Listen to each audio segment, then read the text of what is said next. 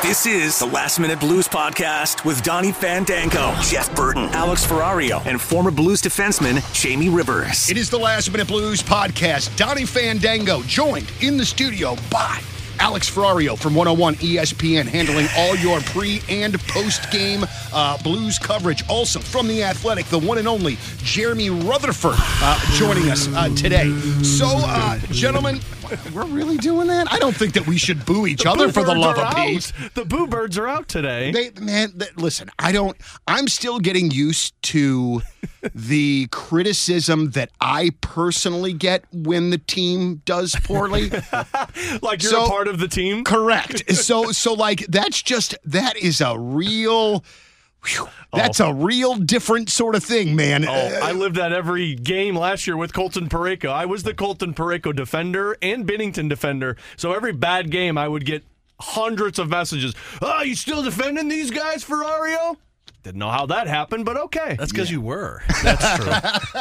I think now I stand by it. I think the thing that I try to reiterate throughout the course of this podcast, and I wrote it down here, but I gotta go ahead and edit it. But it's I don't know ish. I don't. I love watching hockey. I love watching sports, but I don't know what I'm talking about. It was so great to get out of Metallica on Friday night and to see the Blues win, and then to see them do it again on Saturday and get a chance to watch it. We're going to talk about all that in a second, but I got to talk about something even more important than that.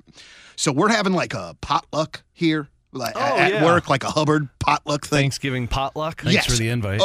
Remember, you're invited. Stop it. If you checked your email, I'm sure that you would see it. They didn't invite JR.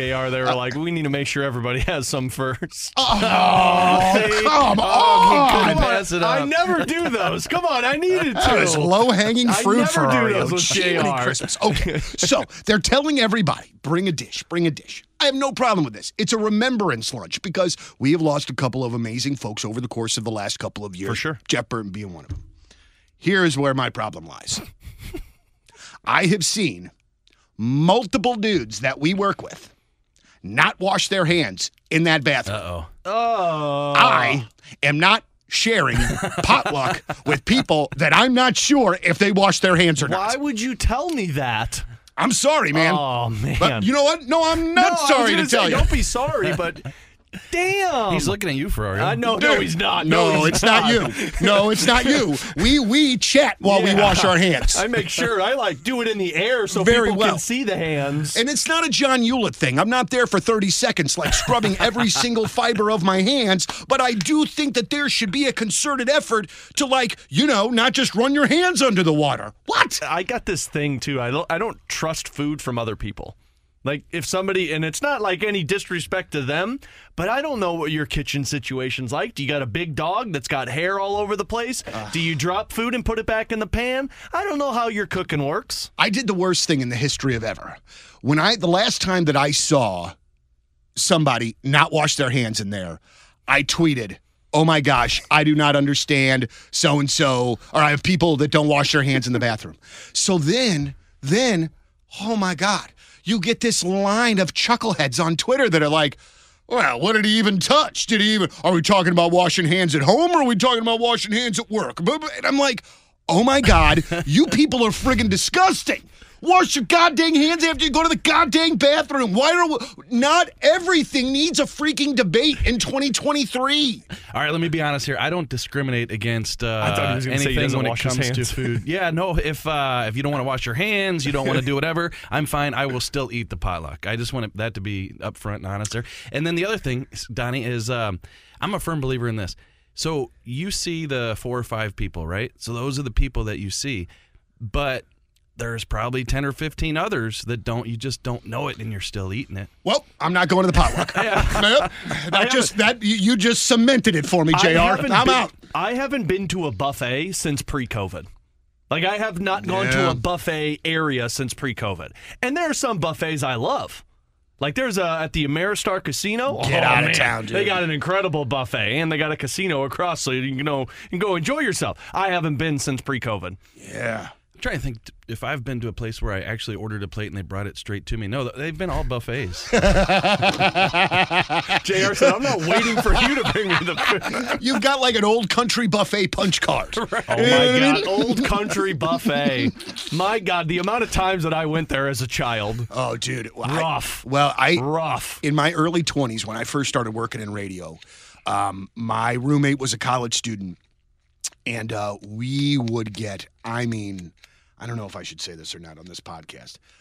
We would get elevated by marijuana and be super, super, super, super hungry. And we would go and just make an idiot of ourselves at Golden Corral. Golden Corral. I don't remember what it would have been at that particular time. But like, oh, God.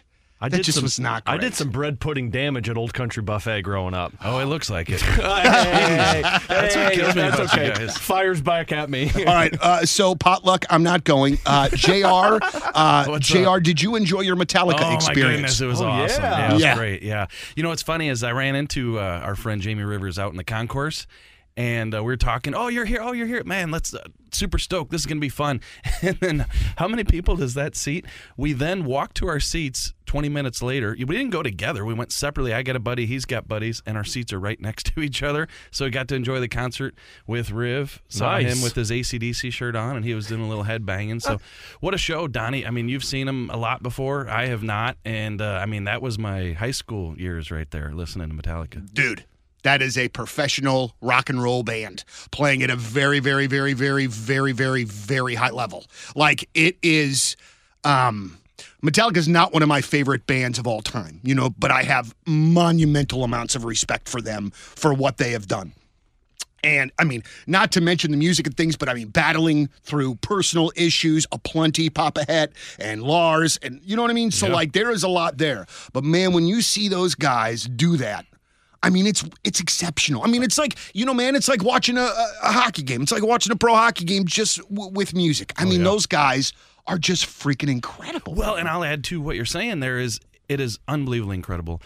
But the fact that they're 60 years old, like you talk about a Jordan Kyrou or, you know, a blues player with the skill that he has, and this guy's 24, 25, and yeah, it's fun to watch, and there's only a small percentage of the people in the world that can do that, but, you know, usually, you know, we talk about being in bed by 10 o'clock, well, here's a bunch of 60-year-olds jamming out, and I mean, they don't let up for 2 hours. It was... And then do it again the next day. Yeah, well, the one thing that they said, and they talked about this probably almost 10 years ago, but they made a decision that they would predominantly tour on the weekends.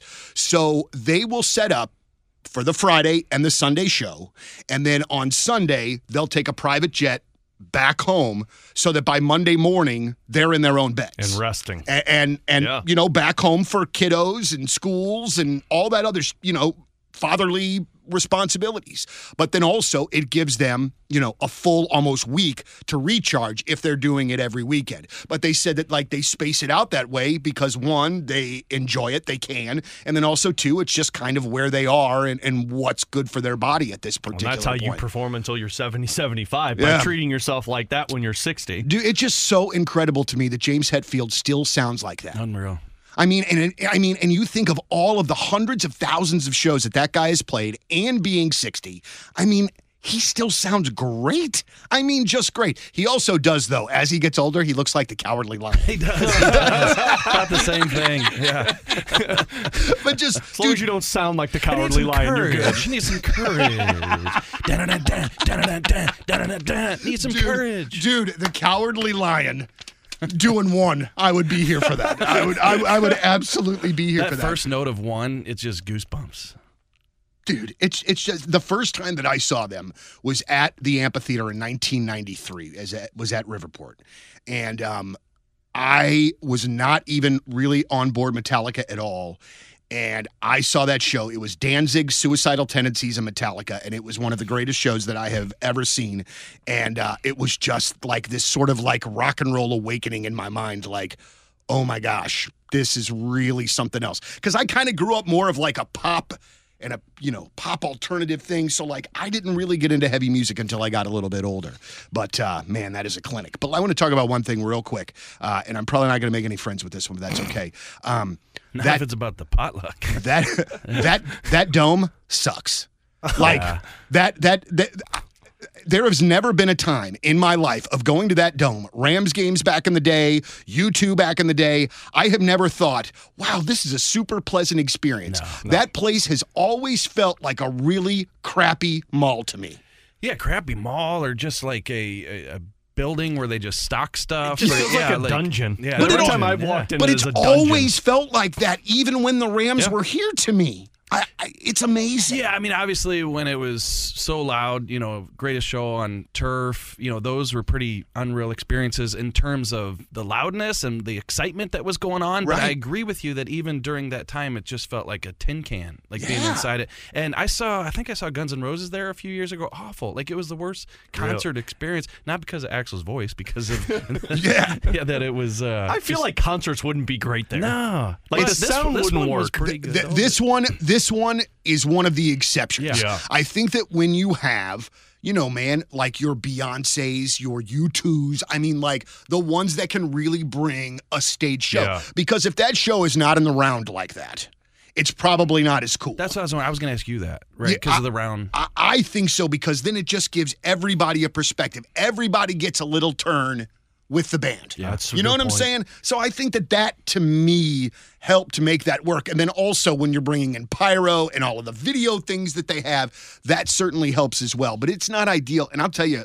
you know, I love more than anything else on the planet almost, more than sports, more is when I am going into a dingy little bar/club and it is packed and it is sweaty and it stinks, but the band is right freaking in front of you. That's my heaven. So this Metallica thing, it's different and it's fun and it's unique, but it's not something that I'd want to do all the time. That sounds like me at Showbiz. I went to Bear right there, popping up and singing right in my face. Only as long as everyone's washing their hands, though. Wash your damn hands.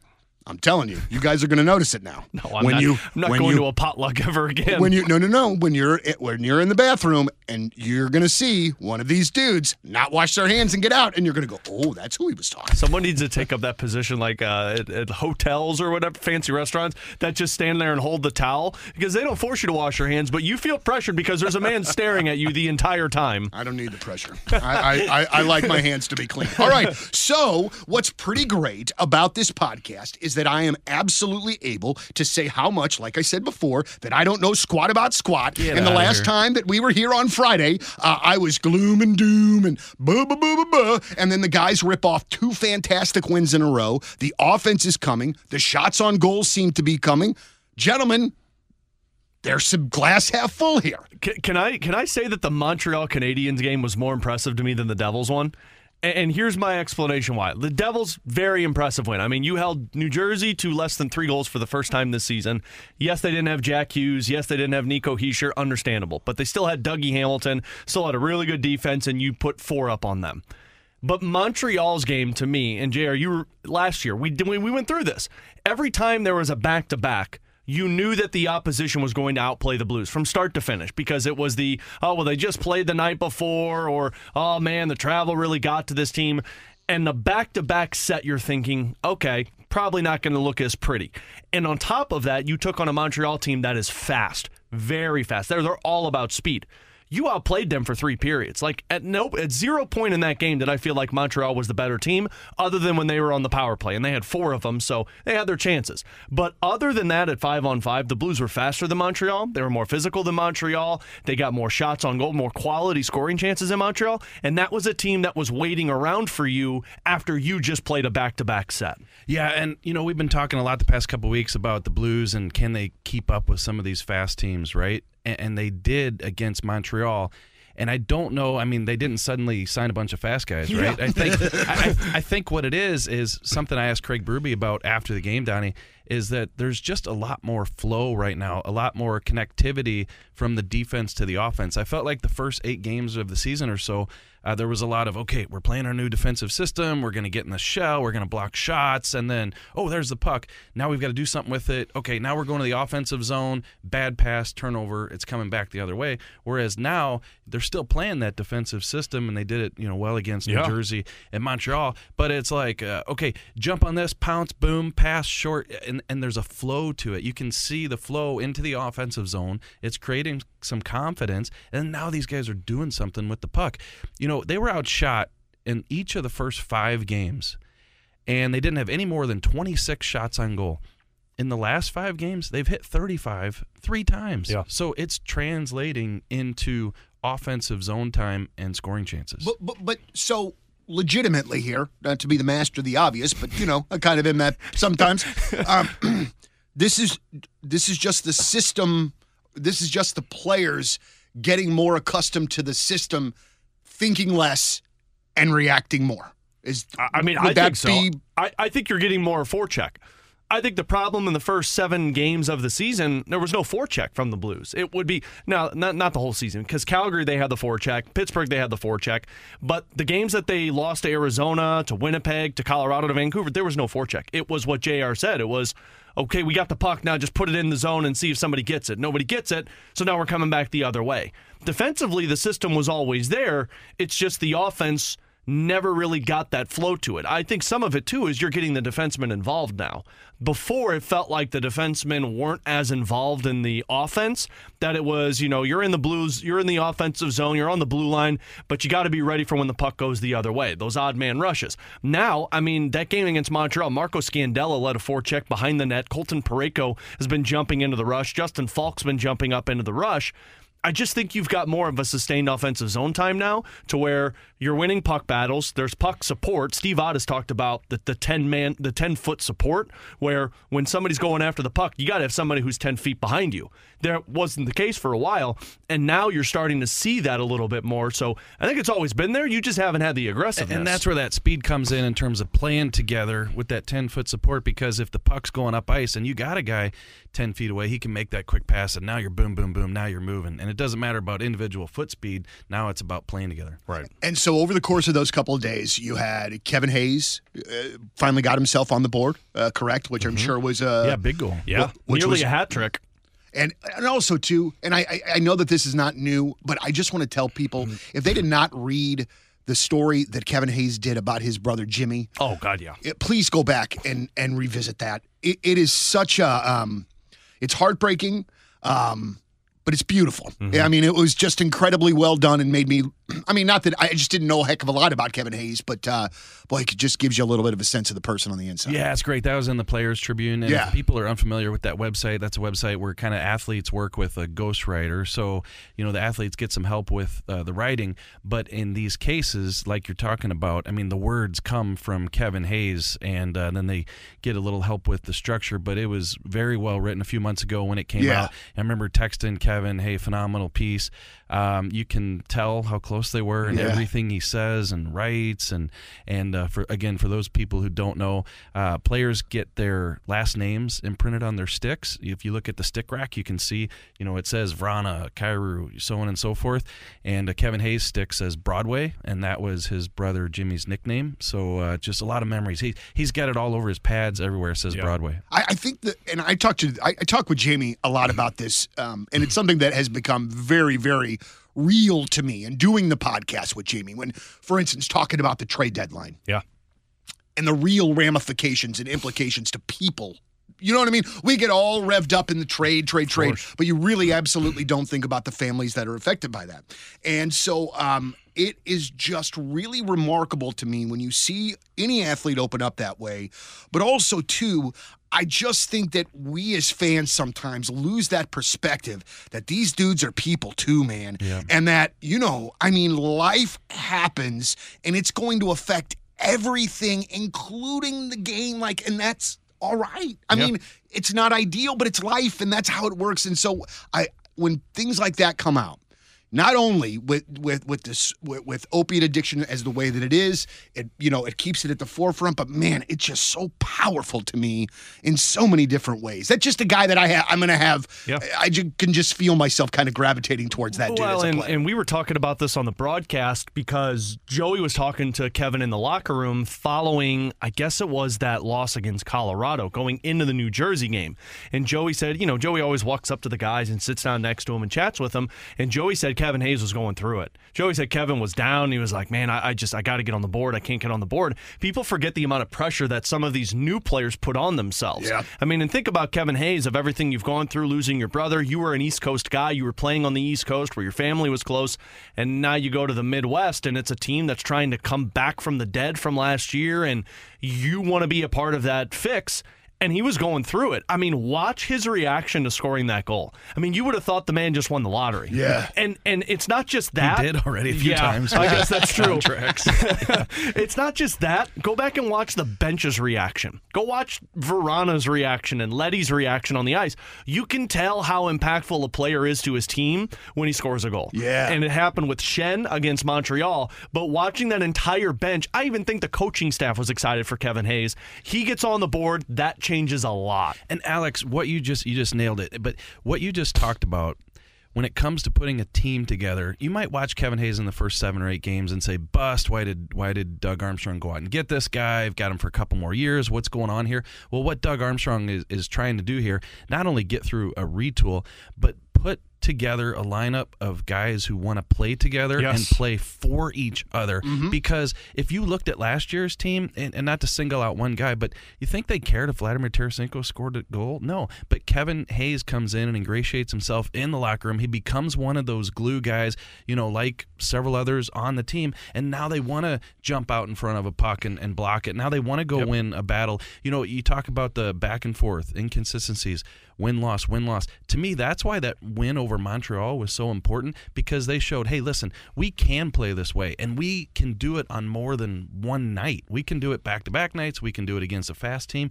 We can do it. So my point is, they want to play for Kevin Hayes, and I think if the Blues aren't as talented as a lot of teams in the league, they can compensate for some of that with that bond that seems to be developing with some of those players. That's the question you said going into the season. JR said, what I'm really going to be focused on is does this team group want to play for each other? Mm-hmm. Because are they fighting on the walls for pucks for each other? Are they diving in front of shots for each other? Are they blocking stuff on the penalty kill? Because last year they weren't. Last year it was an individuality mentality to where he'll go get the puck and he'll get it over to me. Maybe you had some guys that were meshing.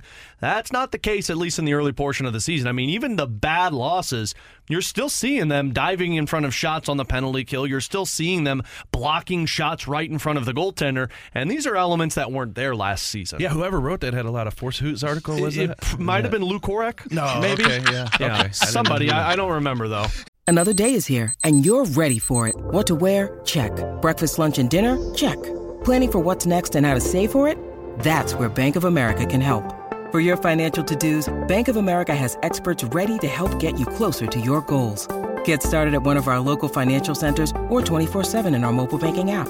Find a location near you at bankofamerica.com/talktous. What would you like the power to do? Mobile banking requires downloading the app and is only available for select devices. Message and data rates may apply. Bank of America N.A., member FDIC. When you need mealtime inspiration, it's worth shopping Kroger, where you'll find over 30,000 mouthwatering choices that excite your inner foodie. And no matter what tasty choice you make, you'll enjoy our everyday low prices, plus extra ways to save, like digital coupons worth over $600 each week. You can also save up to $1 off per gallon at the pump with fuel points. More savings and more inspiring flavors make shopping Kroger worth it every time. Kroger, fresh for everyone. Fuel restrictions apply. Hey, real quick, before while it's on the top of my mind, in the games since Jakub Vrána was scratched, what do you guys think? I think okay. I mean, nothing flashy. I think it's going to be tough for him to kind of, all of a sudden wow people when it's third line 12 minutes. Mm-hmm. But you can play well in those 12 minutes. I think he got sat for a couple of shifts, right? The New Jersey game after he came back. So, I don't think anything overwhelming. I don't know that we're ever going to get to that point with him. And there's going to be like this lightning bolt moment where he kind of clicks in. Because you said Mike Hoffman as the comparison last time. Yeah. And it's the Mike Hoffman effect. Yeah. I mean, he had a nice assist on the Kevin Hayes goal. I mean, he had the one-timer from the blue line in the New Jersey game, and he got the assist on that one. But here's the thing for Jakub Vrána. If you're only an offensive-minded player, late in games, if it's a one-goal deficit or a two-goal deficit, you're not going to be seeing the ice. I mean, unfortunately for him, you're going to be sat on the bench while Oscar Sundquist jumps up on your line shift or Jake Neighbors, because those are guys that move the play north. Those are guys that can hold the puck in the offensive zone. And it's no disrespect to Jakub Vrána, because like you told you, JR, who am I? I'm an offensive-minded player who's got a really good shot. But if you're in a 3-1 game against the New Jersey Devils and they just pulled the goaltender with 4 minutes remaining, well, you're not going to be out on the ice in there. That's going to be your top lines that can win faceoffs, that can win board battles, and move the puck north. Okay, so I'm going to ask this question, and this might be a very dumb question, and please go ahead and make fun of me. But so one of the things in which that Jamie and I have talked about on the podcast before when it comes to, like, say, Jordan Kyrou and Robert Thomas is, listen, you're a star or a star in the making or a really good player.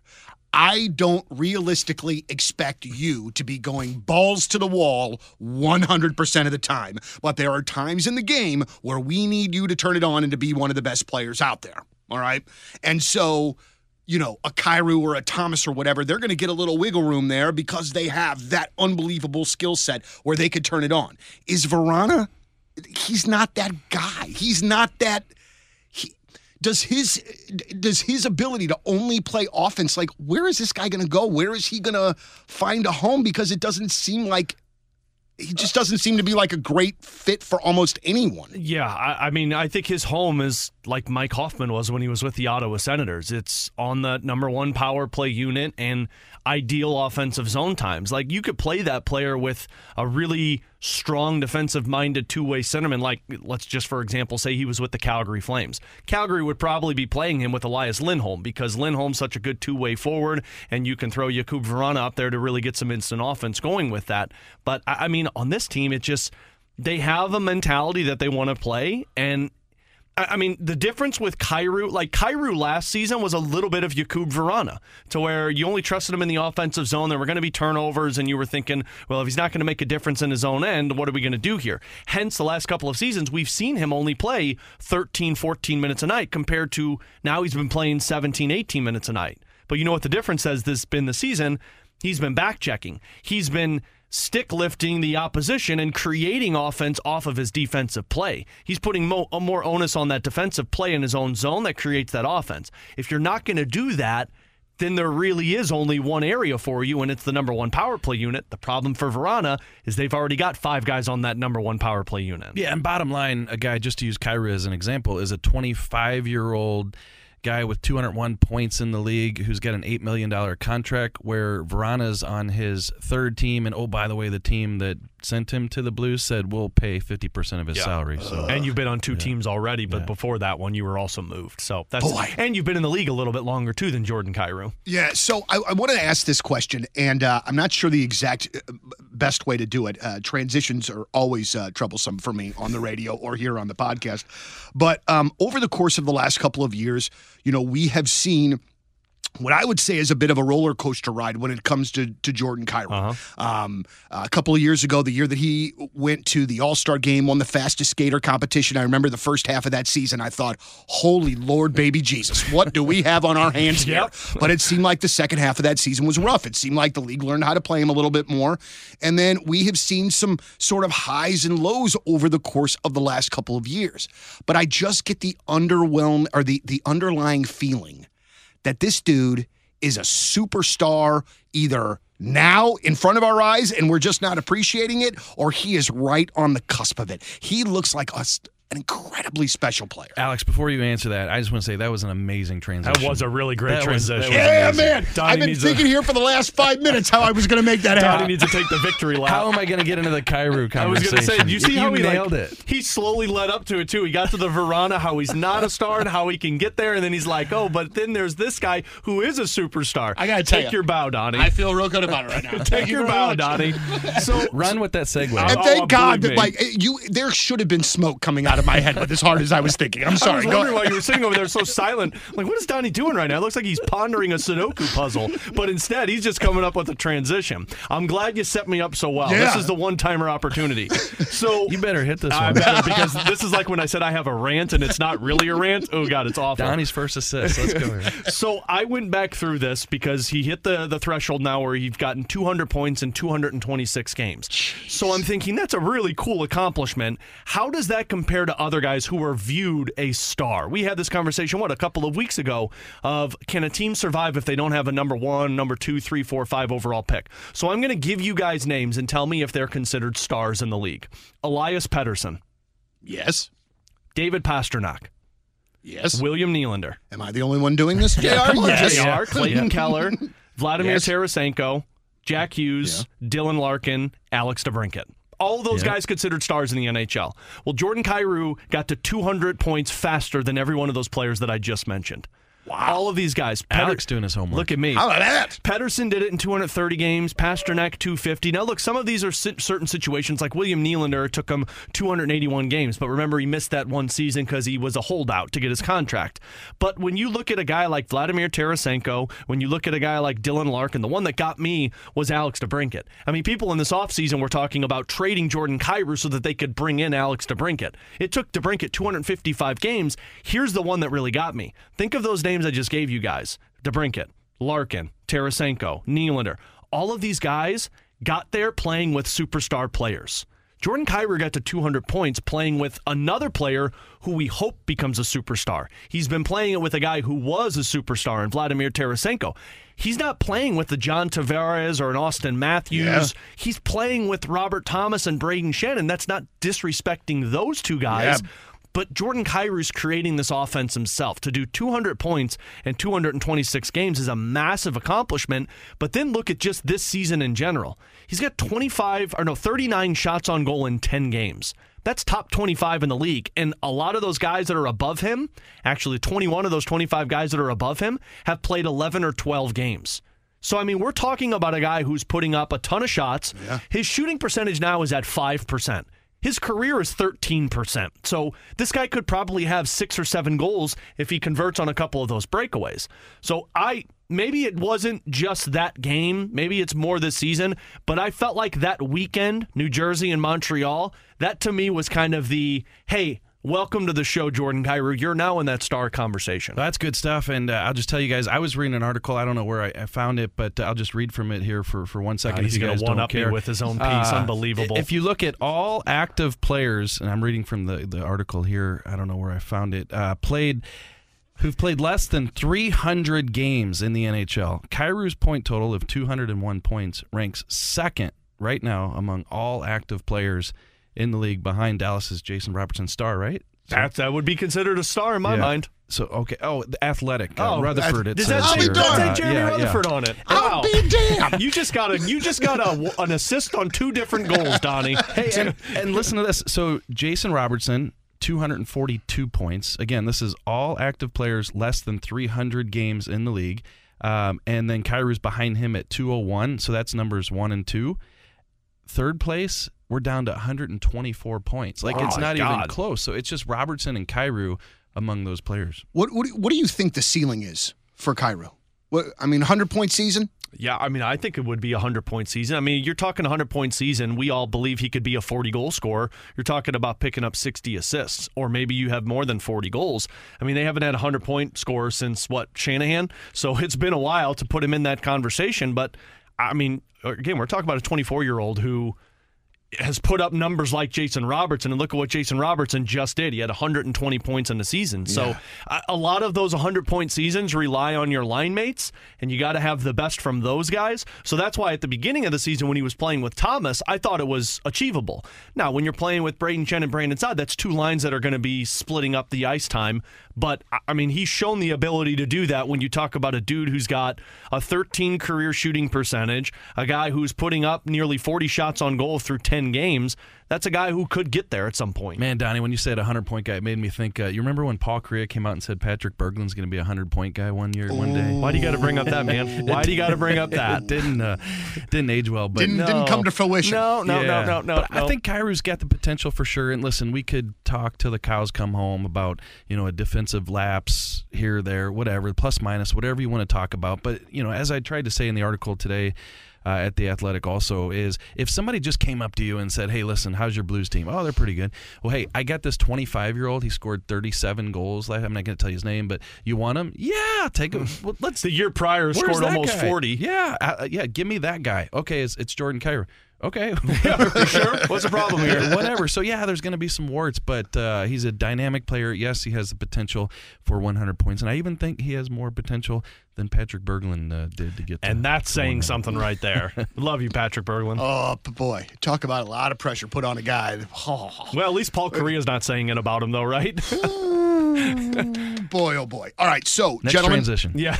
Come on, Donnie. Yeah, no, I don't have anything. It just went completely blank. Speaking of 100-point potential, no, I think I think it's very easy to get kind of, I don't know, man. I guess we just kind of take guys like Kyrou and Thomas for granted a little bit. I think that they just are so good, and we expect so much of them so soon that sometimes, man, the maturity and the skill have got to kind of sort of catch up to each other, and that seems like that's kind of happening. Yeah, I think so too. And I think also what I've seen over the years is when a fan base looks at a roster, and especially now, when these guys get the contracts, you're putting your eggs in their basket, so they have to be. If a guy's making $3 million, $4 million, okay, well, if he doesn't pan out, he doesn't pan out. When you make $8.125 million for the next 8 years, you better work out. And so I think that's why there's so much pressure, and also because you see the skill there. Like when you see them team up on a goal, and you're like, wow, that is our future. That's amazing. But then they're still going to go through the stretches where they're learning, and especially Alex now because they have to do it without Ryan O'Reilly, without Tarasenko. The guys to lean on when things go bad. Yeah. And that's how it is. That's what pro sports is. I mean, you're the one who got paid. Now they're gone. You're the guy. But it doesn't mean that overnight, all of a sudden, you're going to go mistake-free. That's why I know people don't want to hear it because it was such a bad year. I think last year was necessary for this season. I think last season was necessary for Jordan Kyrou and Robert Thomas to take these next steps. One, I mean, look, when you have a bad season like that, when you just got your contract, when you were, I don't even remember what he was, like a minus 30 or something, and when you're getting chewed out by your coach nonstop, you don't want that to happen again. You can't do that for another 82 games, and you're better than that. So that's one part of it. But I think last season was necessary to not be in the playoffs and see these teams make the playoffs, watch Ryan O'Reilly and Vladimir Tarasenko go out the door and say, great, there's nobody else. It's on us now. If you don't have last season, if you just squeak into the playoffs or you stay that 500 team, I'm not sure you're seeing this season from Jordan Kyrou that we are right now. So this is that stepping stone that Doug Armstrong has talked about to get into that new era of hockey. Hopefully it continues. You're probably going to see the snowball go the other way at some point, but you needed last year to happen to get to this point. Well, that makes a ton of sense. Quick question. Was that really Keith Tkachuk's helmet that they're wearing after the game? Yeah. It's a big one. Yeah. That thing is massive. Well, so here's so I was listening to, I don't remember if it was the pregame, postgame, or it was intermission, but I think it was Grant Francis was chatting with Robert Thomas. Mm-hmm. And boy, Robert, lack of respect for Mr. Big Walt and his bucket. But they're talking about how huge this helmet is, and I'm thinking to myself, okay, whatever. And then I saw a picture, holy jeez. On Kevin Hayes' head. Yes, it's huge. It's amazing how they look so old so quickly. Oh, yeah. That seemed normal, not too long ago. You're right, man. It looks like what the Super Nintendo looked like when you left it in the sun for too long, and the sun just faded it to this pea yellow. That's what that hat looked like. Donnie, quick story. Oh, go ahead. No. I was just going to say that. I mean, it looks like you could go fishing in that thing. It's gigantic. Well, it reminded me of this. So for several years, I used to travel with the team where you were on the team plane, team bus, so on and so forth. And I'll never forget, this is during the Keith Tkachuk, Dallas Drake, Doug Weight years. And, plane lands, everybody gets on the bus. Now we're taking the bus to the hotel, and we're going through some small town. And there's this huge, water tower, right? But it's kind of a fat, shorter one as opposed to the tall, skinny one like we have in God's Country in Arnold. Damn but, right. But I'll never forget this. So you could clearly hear that it was Dallas Drake. He looks at this big, fat water tower, and he goes, Hey, Big Walt, there's your helmet. Oh, man, the chirping was at an all-time high on that group. Dude, that's fantastic. Also, too, real quick, for what it's worth, and not that this is a big thing for us Blues fans, but I thought Brady Tkachuk handled himself really well with the Ottawa media the other day when the crowd was booing and the team not playing very well. I mean, I thought that the dude handled himself like a captain. You guys agree, disagree? Yeah, I was amazed at how many people were reacting to what Brady Tkachuk was saying. It's like, man, he's basically saying what every fan wants to hear. Like, guys, there's no point in booing. We're working our asses off right now to get to the level that we need to. And he also was defending DJ Smith. I think he truly likes the head coach there in Ottawa, and that man's under so much fire right now. But yeah, I loved it. That's what you want your captain to say in a bad situation like that. Yeah, admittedly a little bias here. You know, I've gotten to know Brady a little bit, and great guy, great family, whole nine yards. But I think that as a reporter, I liked hearing what he said because he's sticking up for his team, and he's doing his captain role there. Whereas if he says the "Hey, we deserve it" cliche, I get it. You know, at least you're taking the heat for not playing well, but I think it's more important to, hey, let's keep this thing going in the right direction. Let's let people understand that we're trying our asses off, like you said, and you know, let's try to get this thing turned. We hear you. We get it. We know we're not playing bad. You want to boo, that's your right, but just know that I'm not going to put up with it, and I'm going to tell you how I feel about it. Dudes, I just thought of this real quick. A playoff series with Matthew Tkachuk and Brady Tkachuk. Oh, yeah. Oh yeah! Oh my God! Right? I would watch every minute of everything of that. And Pete Tkachuk in the stands with the OB Clark's hat on. Dude, that's so fantastic! And what was it? Because somebody was going to throw the OB Clark's hat last year or something, and kept them from doing it because he liked that hat that much. Who gets more camera time? Taylor Swift at a Kansas City Chiefs game, or Big Walt at a Tkachuk versus Tkachuk playoff game? That was the best OB's ad right there. Like, dude, you cannot. There is no way that you can get any better advertisement than that, dude. It was absolutely perfect. Walt. All right, so Blues and Winnipeg tonight. Then they're back in action on Thursday night, and that closes out the homestand, right? Arizona Thursday, and then you go to Colorado on Saturday. So we'll have two games to react to. That's a lot of fun. And Central Division matchups and against two teams that kind of played you and you looked poor in. So big matchups. Well, I get butterflies when you talk about Colorado. It's like any Bills game now. It just makes me sick to my stomach. All right, here's what we got going on, everybody. Thank you very much for listening to the Last Minute Blues podcast. You have the ability to send us emails as well. LMBP@1057thepoint.com. That's LMBP@1057thepoint.com. Send it to the Last Minute Blues podcast. For Jamie Rivers, Jeff Burton, we have got our friend Alex Ferrario from 101 ESPN, Jeremy Rutherford from The Athletic. I'm Donnie Fandango. Thank you for listening. And as always, let's go Blues. Wash your hands. The Last Minute Blues Podcast. Hear more at 1057thepoint.com.